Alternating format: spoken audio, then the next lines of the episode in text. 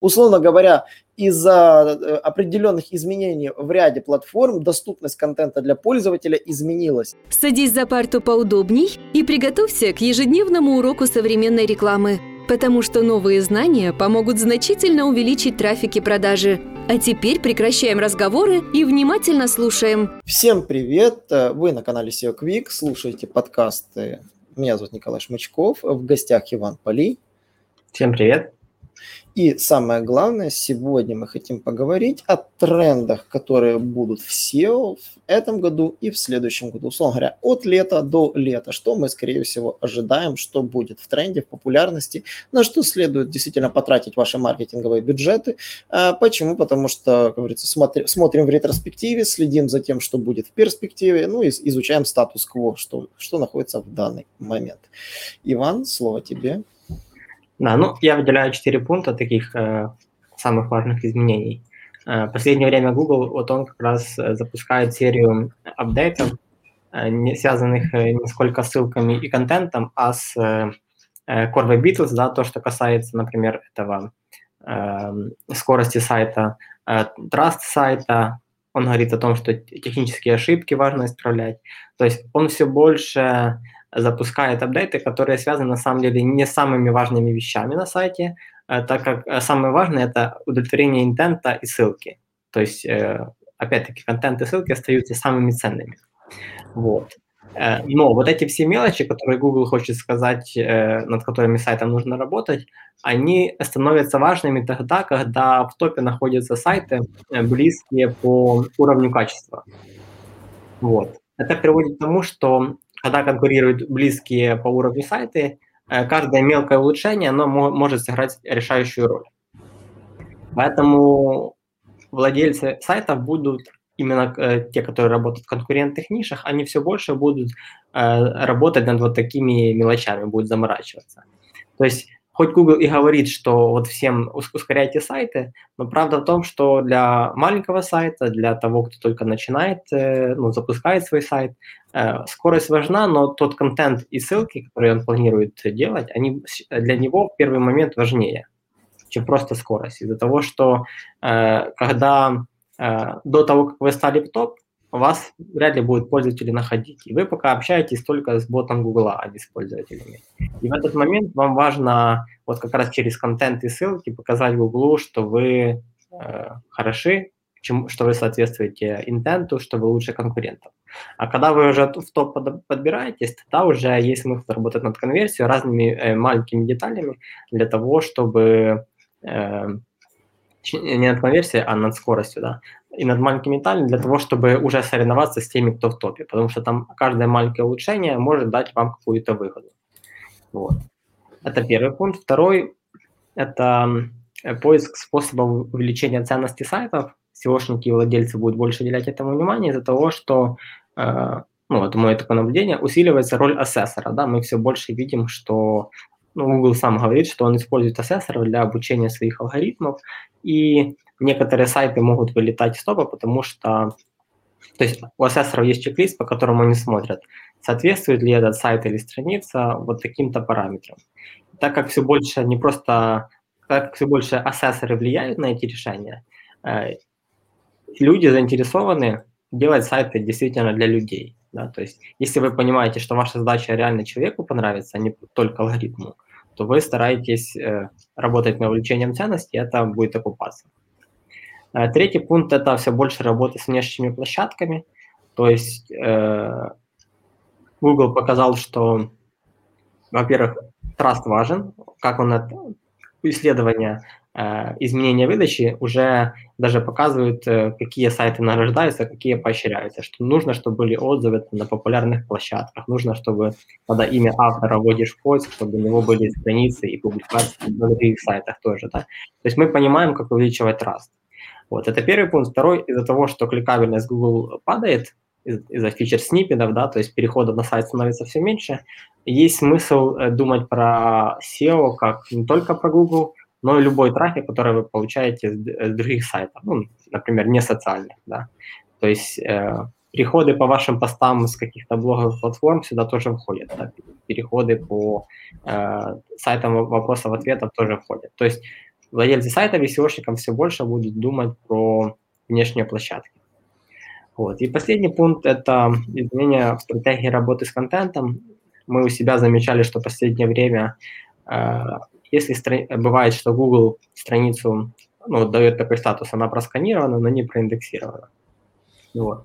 И это, как правило, связано с тем, что страница там плохой контент, э, или просто Google не понимает, по каким запросам ее ранжировать, или еще какие-то санкции там, он применяет вам. И проблема в том, что с этим урлом уже потом сложно заново пересканировать, ну, все-таки проиндексировать эту страницу. То есть что делает Google? Он дает все больше фильтров на начальных этапах к контенту. Это приводит к тому, что стратегия, которая работала раньше, что вот мы нагенерим там 100 тысяч страниц, э, добавим их в индекс, а потом уже те, которые начнут приносить трафик, они, э, ну, будем над ними работать. А, то есть такую стратегию можно применять, но теперь уже нужно сразу эти страницы все-таки делать качественными из-за того, что у вас становится меньше шансов э, получить второй шанс, скажем так. А если это интернет-магазин какой-то, то это вообще тяжело. Категорию попробуй еще раз просунуть по второму разу. То есть э, нужно сразу делать качественно, потому что у вас есть один шанс понравиться, а если вы ее не используете, вам нужно создавать новую страницу. Вот такие четыре пункта. На самом деле интересные пункты, практически со всеми согласен. Единственный момент, хочу сказать, какими трендами будет с нашей стороны, это вот некие бонусные пункты, я постараюсь их так по-быстрому перечислить, но первый пункт, который бросается мне в глаза, это обилие разных форматов контента. То есть, я бы так сказал, кроссплатформенность контента.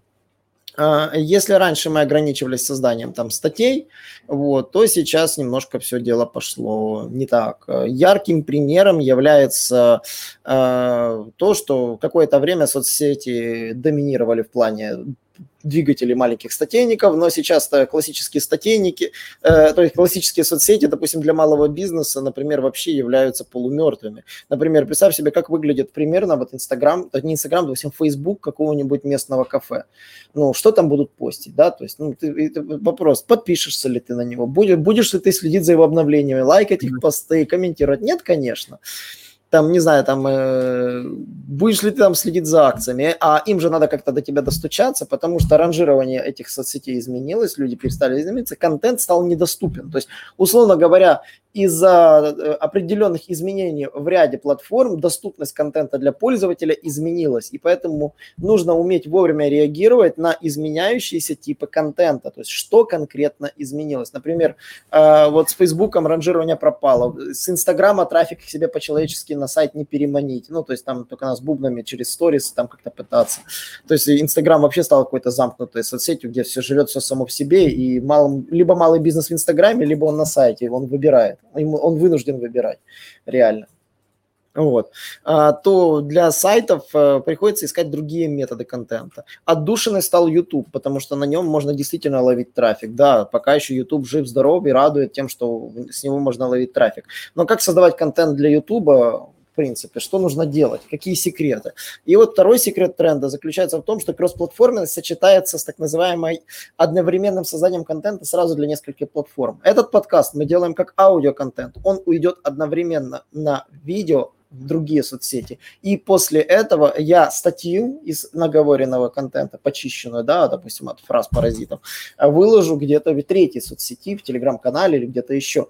То есть на самом деле, вот создавая один контент, вы создаете сразу несколько типов контента. Потом, нарезав отдельные фрагменты, можно будет сделать монтажное видео, склейку, допустим, со всех ответов там, на ключевые вопросы, допустим, для отдельного большого агрегированного видео, где, допустим, со всеми экспертами мы обсуждали разные темы. Ну, одну, одну тему общую, но с разными вопросами. Вот, то есть, э, и потом и это превратить в статью с цитатами, то есть, где каждый сказал какую-то определенную цитату. Так, в принципе, и формируются материалы, когда вы читаете иногда новостные издания, то есть видите там цитаты, там то, что сказал тот эксперт, что сказал тот эксперт. Поэтому, проводя любые диалоги с экспертами в вашей отрасли, вы таким образом можете из одного контента создать сразу много. Потом, в принципе, сделав хорошее ревью, Вы можете спокойно идти в гостевые постинги, вы можете идти на сайты типа ВЦРУ, то есть аналог, ну, в каждой нише свои они, и публиковать эту информацию. То есть вот эти вот нарезки ваших выводов, ваших э, очерков, то, что вы говорили. То есть, это, то есть вы можете публиковать это от имени вашего сотрудника, допустим, или от имени там, вашего партнера. То есть он публикует и ссылается. Иван Полей сказал следующее, двоеточие. И текст, и потом proof, откуда, где можно взять информацию. Вот говорил там на таком-то, таком-то информации. То есть э, за счет этого делается, вот, собственно, второй тренд, когда из одного контента создается сразу несколько форматов контента. Вы можете потом превращать их в статьи для своего блога, для гостевых блогов, для публикаций, где угодно.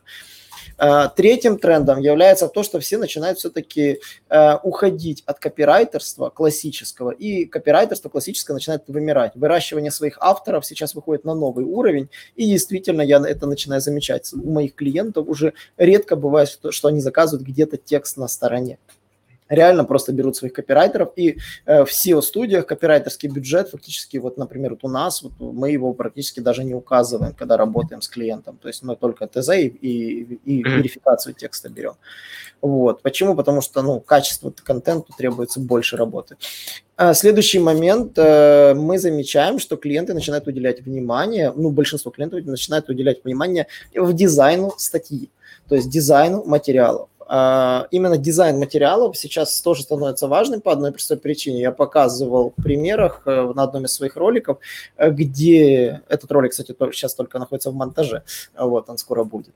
Э, на том, как мы ловили ссылки, и ссылки мы ловили с инфографики, с картинки, которая ушла на другой сайт, на сайт наших, как говорится, мягко говоря, типа конкурентов. Ну, то есть mm-hmm. они опубликовали у себя на своем статью и взяли нашу картинку, потому что у нас была очень четкая картинка, схема. Если вы хотите объяснить какое-то определение, какую-то схему, какой-то этот, нарисуйте классный график у себя. Как проверить, что нет хорошей картинки? Вбейте запрос и посмотрите. Если в Гугле нет хороших картинок, создайте себе. Реально работает просто, не просто там, где хорошие картинки, можете пропускать, но вбейте в любой информационке какой-то там схема, это, да, если вы нажимаете Google картинки, не видите ничего хорошего, а видите какой-то мусор нагенерированный, это знаете, когда раньше там со стоков там какие-то коллажики делали, вот, то значит ваше, вам нужно сейчас сесть, дать дизайнеру задачки и в ваших статьях прорисовать эти графики. Рекомендую делать сразу не квадратные, а такой ориентации, как у Фейсбука, там, то есть прямоугольные изображения, потому что и Google картинки очень любят. Вот, там есть определенные тренды картинок, которые хорошо заходят. А, картинки потом будут постоянно брать всевозможные публикации, потому что, например, информационникам сайтам им некогда рисовать картинки. Они часто берут и ссылаются, где они взяли, потому что по требованиям для того, чтобы нормально ранжироваться, они не могут воровать просто картинку. И если на вашем сайте будут классные сочные картинки с графиками, которые не стыдно поделиться, то почему бы и нет. Поэтому оптимизация, работа по созданию качественных картинок может реально в вашей нише сыграть реально хорошую службу любой запрос, где вы не видите хорошие картинки. То есть если серч, серчить качество картинок, да. Э, интересно, кто придумает тул, который будет определять релевантность и качество картинки в Google поиске по ключевому запросу и говорить конкуренция. Вот это действительно интересно. Вот. Э, само собой, на что нужно еще вот определить такой бонус, да, это, собственно, как конкурировать с большими сайтами на самом деле с большими сайтами конкурировать в большинстве случаев невозможно. Но всегда можно у большого сайта найти его дыры. Да, то есть, словно говоря, где он не продвинут. Бывает и такое иногда. Бывает, что вот по каким-то запросам он не продвигался. Найти вот этот вот контент gap, как они говорят, собственно, во всех сервисах, да, это считается сейчас, э, ну, как говорится, SEOшник сейчас не должен собирать семантику, SEOшник сейчас должен собирать семантику, где никого еще нет. Вот. Да. Если раньше вы целились на обширную семантику, сейчас на обширной семантике вы максимум можете только каркас написать, но особо не уделять ему внимания серьезной оптимизации. А оптимизации уделять внимание, то есть копаться именно, делать, фокусировать свои усилия только там, где действительно конкуренции нет. Об этом говорил и Анатолий с вебинаром, собственно, который проводился на SEO Tools TV, вот, э, с Полом Андре. И здесь я могу действительно с ним столько согласиться, потому что выбор правильного приоритета – это диалог между заказчиком, его денежными направлениями и SEOшником, который нашел низкоконкурентные тематики. И вот где вот они совпали, вот здесь mm-hmm. и надо продвигаться. Если он хочет продвигать рубрики, где SEOшник говорит нельзя, дорого, то не уделяйте этому огромные усилия. Сделайте базовую оптимизацию, но далеко не копайте. Потому что вы потратите кучу денег и не получите результата. Но если же вам нужно, собственно, результат э, и деньги одновременно заработанные с бизнеса, да, то найдите вот эту узкую прослойку, где конкуренция невысокая. И давите на, давите на нее, пока, как говорится, как в том, э, в том анекдоте, сначала пальчик, потом ручку, потом ножку, потом уже весь залезете. По другой причине у вас нет.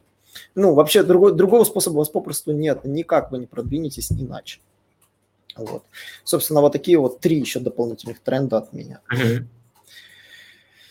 Даже четыре, у меня тоже четыре получилось. Даже, да. Ну, да. Вот. Э, на самом деле, да, многие сводятся к конкуренции, к контенту. И самое главное, такой пятый пунктик, который я могу сказать, сайты в топе, топ-1, имеют в 3,8 больше ссылок, чем сайт, который находится на втором месте. Ага. Да, исследование бэклинка, которое проводил на большом списке сайтов, средний критерий это в 3,8 раз больше. Первое, первые, сайты на первой позиции забирают больше ссылок. Uh-huh. Вот, собственно. А почему я говорил про соцсети? Сейчас новая соцсеть становится популярной для малого локального бизнеса. Это Google My Business. Он сейчас реально обретает весь функционал соцсетей. Тут добавился уже мессенджер, добавил. Ну, понятно, там были всегда отзывы, там добавляется возможность публикации, добавления товаров. Яндекс тоже, как говорится, в карман не лезет. Яндекс справочник теперь уже Яндекс Бизнес. Там uh-huh. тоже функционал подтянулся аналогичный, добавляется практически все. Карточка в Яндекс Бизнесе выглядит теперь просто как хорошая такая соцсеть, где можно писать отзывы. А сейчас появилась модерация Яндексе отзывов, теперь помечено, что проверено Яндексом отзыв. Сейчас выпиливаются, они, у них и раньше была хорошая модерация, но теперь появляется пунктик проверено Яндексом. Это очень важно. И я считаю, что борьба за качественные отзывы сейчас пойдет не шуточная. Сейчас э, люди, которые занимались накруткой отзывов, у них будут серьезные проблемы, у них клиентуры поубавятся, а и к ним требования к сервису вырастут гораздо серьезнее, если mm-hmm. кто-то еще заказывает. Вот. На этом все. Ребята, трендов много, есть над чем подумать, есть как правильно спланировать свои бюджеты, поэтому сядьте, подумайте, собственно, с маркетологами, посчитайте и распределите работы, учитывая наши рекомендации. С вами был Николай Шмичков и Иван Полей. Не забывайте подписываться на наши соцсети и обязательно, обязательно смотрите наши вебинары. Всем пока. Всем пока. Наш урок закончился, а у тебя есть домашнее задание – применить новые рекомендации для получения трафика и продаж. Также оцени наш урок и оставь свой реальный отзыв в Apple или Google подкастах для получения специального подарка в чате сайта SEO Quick.